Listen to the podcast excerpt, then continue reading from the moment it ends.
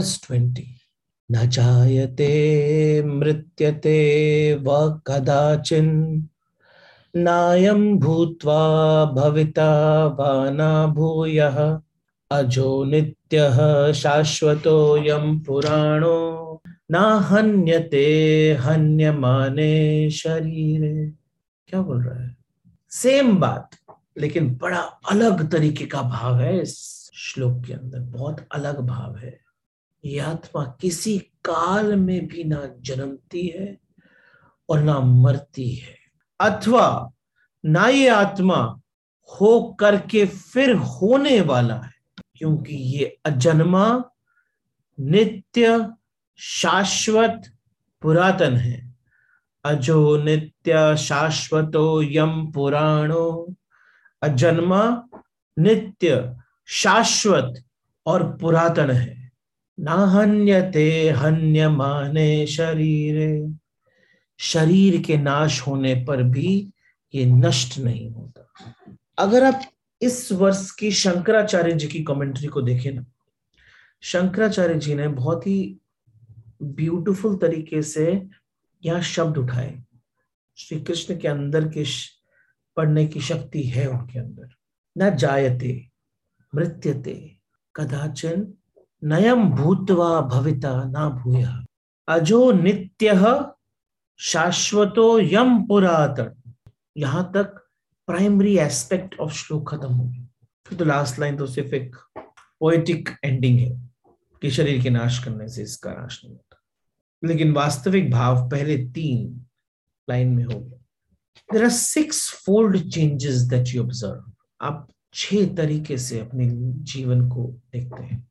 ये मैंने कई बार पहले भी बताया मैं वापस बता फ़र्स्ट फॉर्म इज़ अस्ति सेकेंड फॉर्म इज़ जयति थर्ड इज़ वर्धते फोर्थ इज़ विपरिणते फिफ्थ इज़ क्षीयते एंड सिक्स इज़ नश्यते अगर आप सिक्स फॉर्म्स को ढंग से देखें तो अस्थि इज़ एग्जिस्टेंस युद्ध रहता ही है अस्तित्व सत है।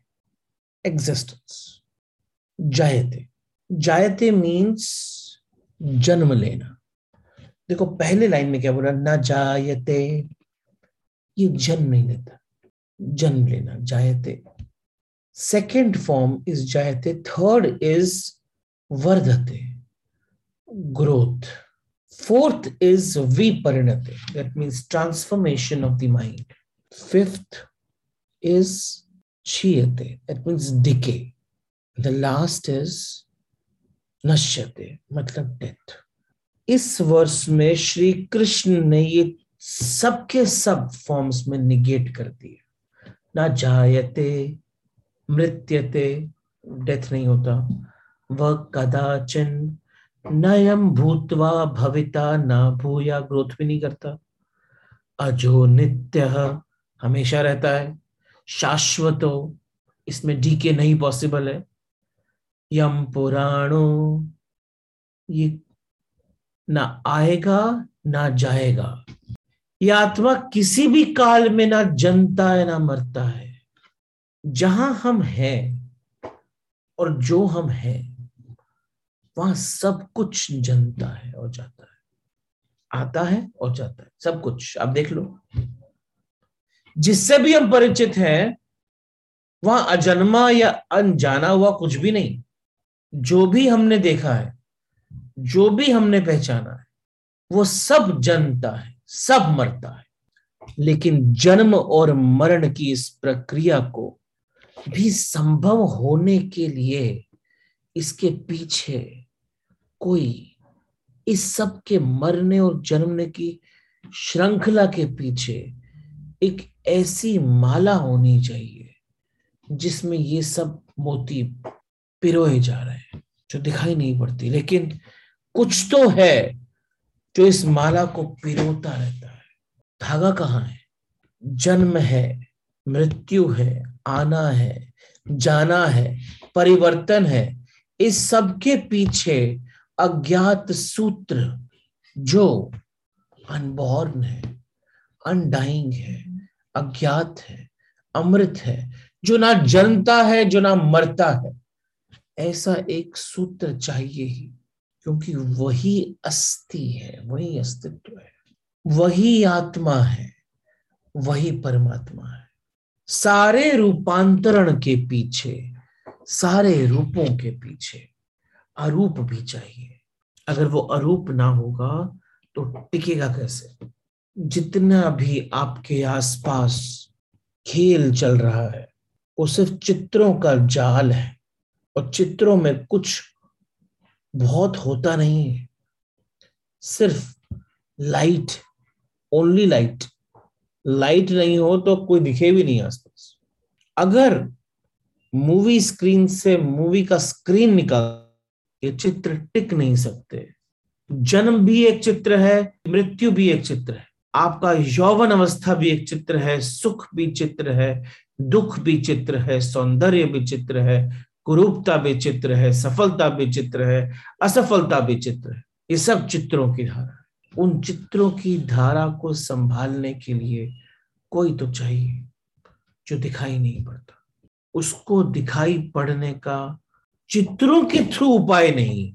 जब तक चित्रों को आप देख रहे हो, जब तक आप लोगों को देख रहे हो, चीज़ों को देख रहे हो, सुख को देख रहे हो, दुख को देख रहे हो, तब तक वो दिखाई नहीं पड़ेगा। वो कैसे दिखाई पड़े? क्योंकि उसको देखने के लिए आपको चित्रों के बियॉन्ड देखना पड़ेगा। जो इसके पीछे बैठा है, वही अस्तित्व है। उसे ही श्री कृष्ण कहते हैं, वो अज्ञात है, वो अजात है, वो जाता नहीं है। वो अजन्मा है, कभी जन्म लेता नहीं है। वो मृत्यु पॉसिबल नहीं है, कभी मरता नहीं। लेकिन वो आपकी बात नहीं कर रहे हैं, आपके पीछे जो है, उसकी बात कर रहे हैं। क्योंकि आप तो जनते भी हैं, मरते भी हैं। जिस आप से आपने आपका संबंध बनाया हुआ है, उस आप का जन्म भी होता है, मृत्यु भी होती उसके जन्म की डेट भी है, मृत्यु की डेट भी है। उसके आने जाने से आप खुश भी होंगे, जाने से दुखी भी होंगे, रोएँगे लेकिन आप जितना इस जगत को जानते हैं, हम जितना इस जगत को जानते हैं, वो सिर्फ़ चित्रों का एक जाल है। हम जिसे कहते हैं कि मैं, जो कभी पैदा हुआ, किसी की बेटी थी, बेटा था किसी का पिता है, किसी की माता है, किसी का पति है, किसी की पत्नी है, ये सिर्फ़ एक एल्बम है, एल्बम। इससे ज़्यादा कुछ नहीं। और सब अपना अपना एल्बम संभाल के बैठे और उसी एल्बम को लौट लौट के देखते रहते हैं और दूसरों को भी दिखा देते हैं। कोई घर में आता है तो एल्बम खोल के बैठ जाते लेकिन ये हम है नहीं। अगर इस एल्बम को हम समझते रहें कि कृष्ण कह रहे हैं कि ये आज़ाद है तो इससे बड़ी भूल कुछ नहीं होगी, क्योंकि वो अजात नहीं है। ये तो जन्मा है, ये तो जात है, ये तो मरेगा भी, ये तो जन्मा है। वो जो जन्मा है, वो मरेगा।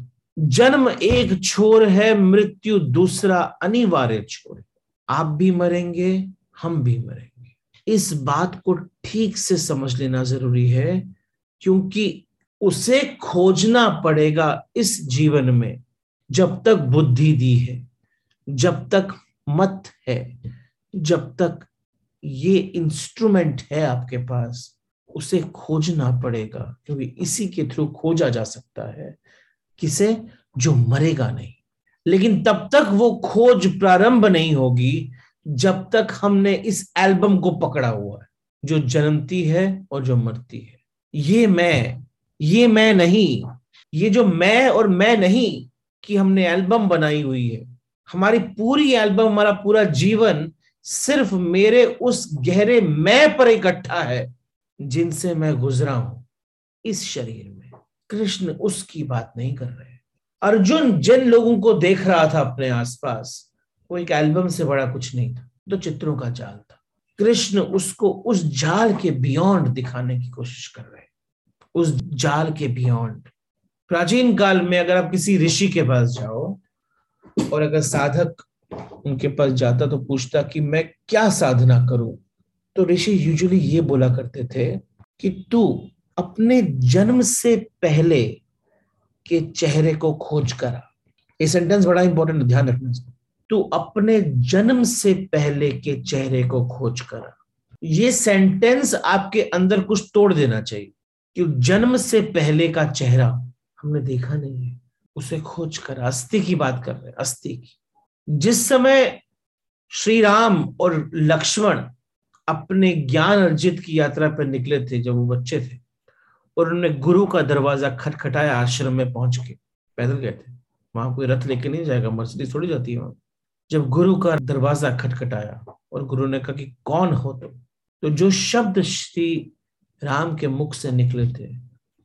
वो शब्द की बात कर रहे हैं। श्री राम ने कहा था कि वही तो मैं जानने आया हूँ यहाँ पर कि कौन हूँ मैं। तो जब वो ऋषि बोलते थे कि अपने जन्म से पहले के चेहरे को खोज करा तो रोज अपने आप को आईने में देख के तराशता रहता है, अपनी ब्यूटी रिजीम करता रहता है, करना ज़रूरी है, करो, कोई प्रॉब्लम नहीं है। लेकिन वास्तविक खोज उस जन्म के पहले के चेहरे की है।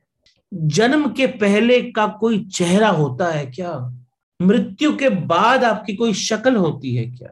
कभी अपने आप को रियलिस्टिक रूप में लाना होना तो एक काम करना, अपना सीटी स्कैन करा के ना अपना वो फिगर देख लेना। और फिर सबका, जो एल्बम में जितने लोग हैं ना, सबका सीटी स्कैन करा के सबकी फिगर देख लेना।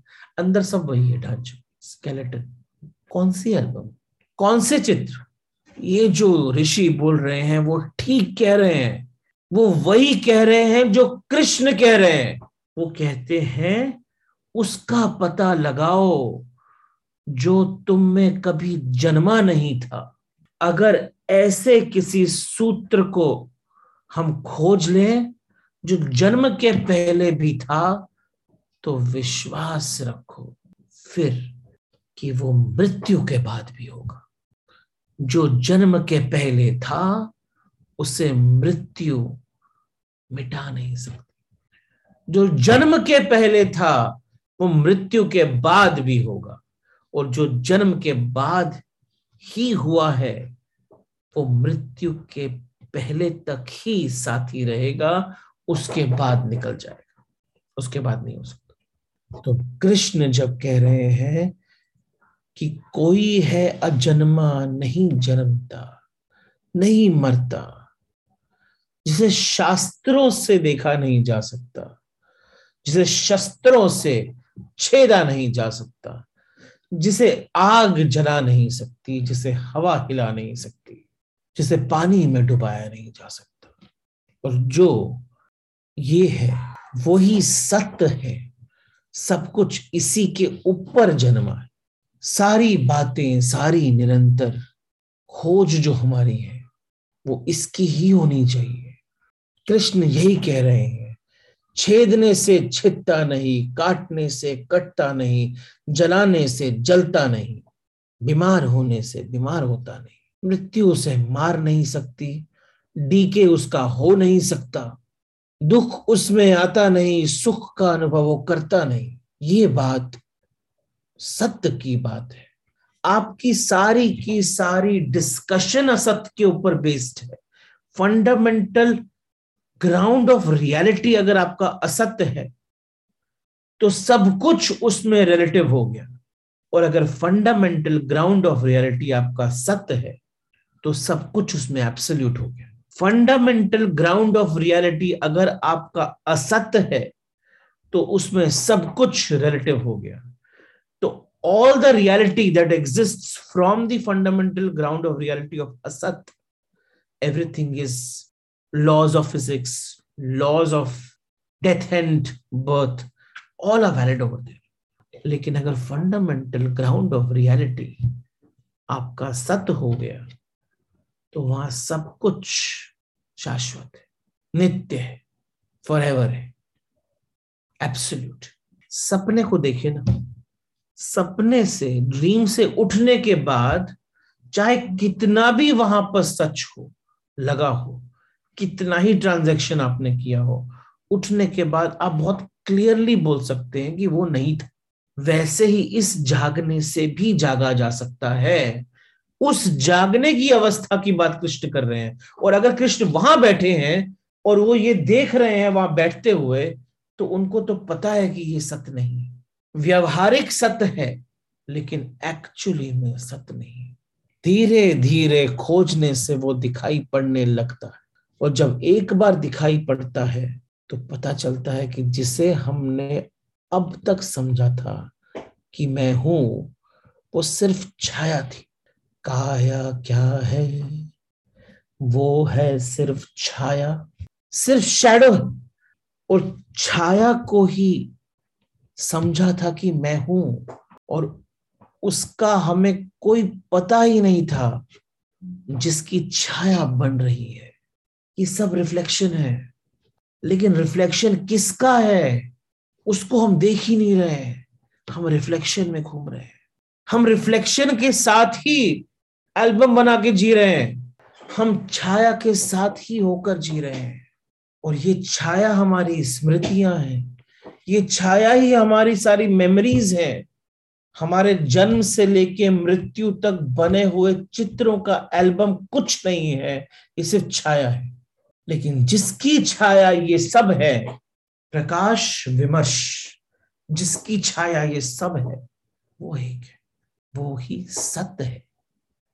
और जिसका इस सत्य में, जिसने अपना अंत इस सत्य में कर दिया उसी को हम संत बोल सकते हैं। जिसने अपने मन को विलीन कर दिया, जिसने शाश्वत को सारथी बना दिया और मन को विलीन कर दिया, उसे ही हम स्वामी बोल सकते हैं। तो संत वो है जिसने अपना अंत संत में सत्य में कर दिया। स्वामी वो है जिसने चैतन्य को सारथी बना दिया। और अपनी वृत्तियों का, अपनी इंद्रियों का स्वामी बन गया। उसे हम स्वामी बोलते हैं, जो इन सब बातों को जानता है। मानता नहीं है, जानता है, उसे पंडित बोला जाता है।